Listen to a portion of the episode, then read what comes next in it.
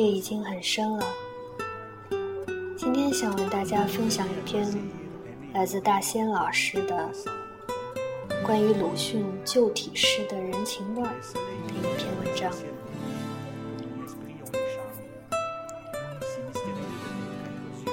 曾几何时，我们人生中关键的一根筋错乱了，将本是文学家的鲁迅前面。非要硬加上革命家、思想家两大头衔，甚至还有政治家的嫌疑。殊不知，文学见政治就死，搞得鲁迅不会旁的，就会拿匕首和头枪扎人，成了文学屠夫。其实不是这样。鲁迅老师，或者鲁迅大师，也是一位时而温和的八零后。他生于一八八一年，长自封建士大夫家庭。少年则博闻强记，好读野史，旧体诗的手法亦有不俗的功底。从来一别又经年，万里长风送客船。我有一言因寄取，文章得失不由天。写这首七绝时，鲁迅只有十九岁，尚不及弱冠，但已得士大夫文旅山河，才纵天下之要领。家道中落的文青鲁迅，已提前孕育出感时伤怀的凝重之气，亦有高标脱俗的飘逸之风。扫除逆粉尘风骨，褪却红衣学淡妆。在他同为十九岁时写下的《蓬莱人》中，已体现出他少年情怀中卓尔不群、扶摇九天的气势。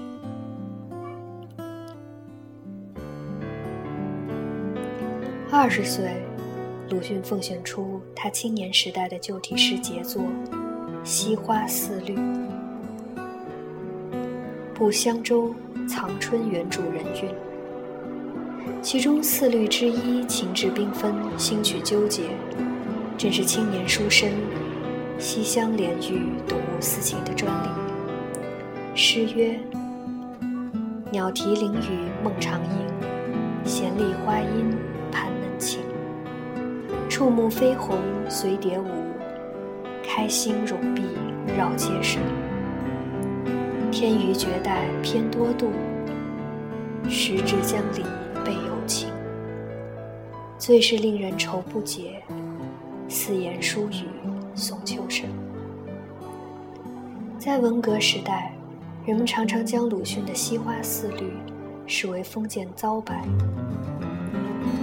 说他的诗中充满了士大夫的悲观情绪，容易令广大人民群众的革命斗志消沉。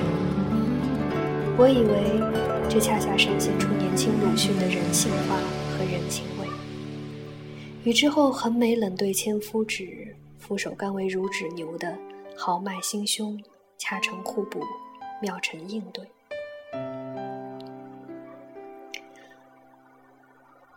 鲁迅很喜欢屈原、宋玉的骚体遗风，他甚至写过一首骚体诗《寄书神文》。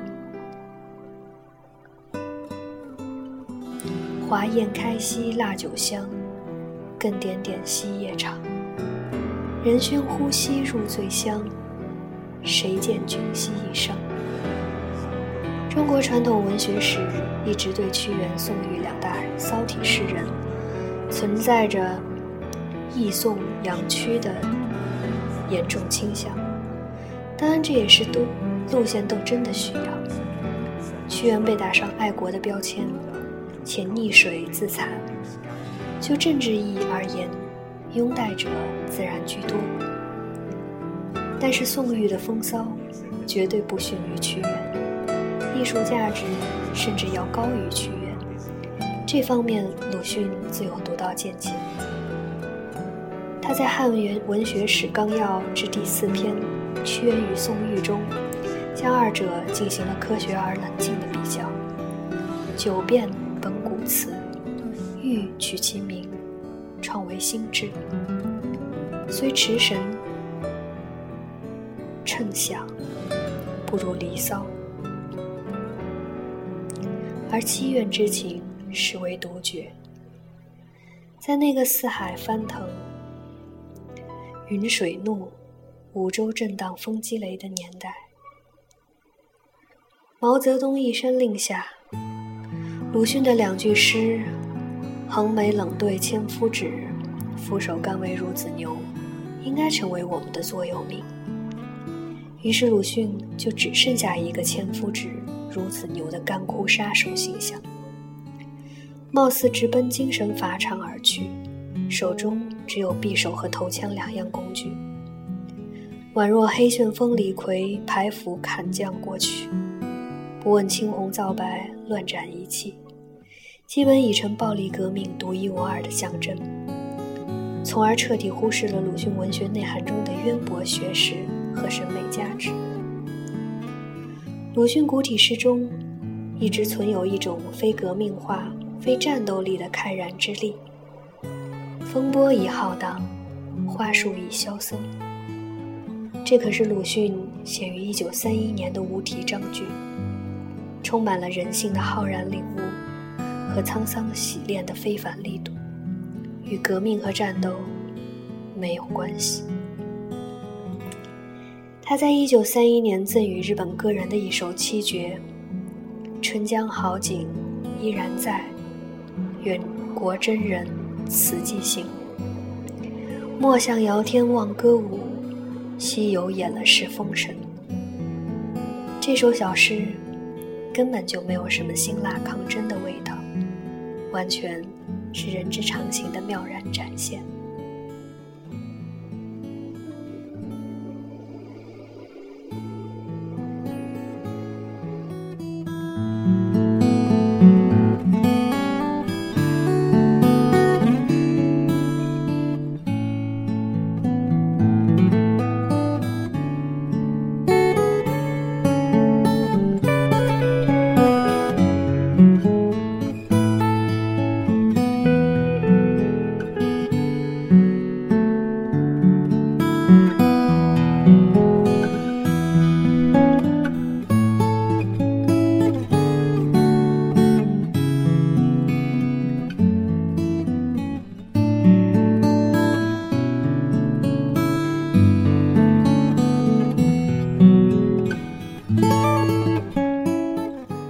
今天的分享就到这里，希望你在听完这篇文章和这段音乐之后，就能安然入睡。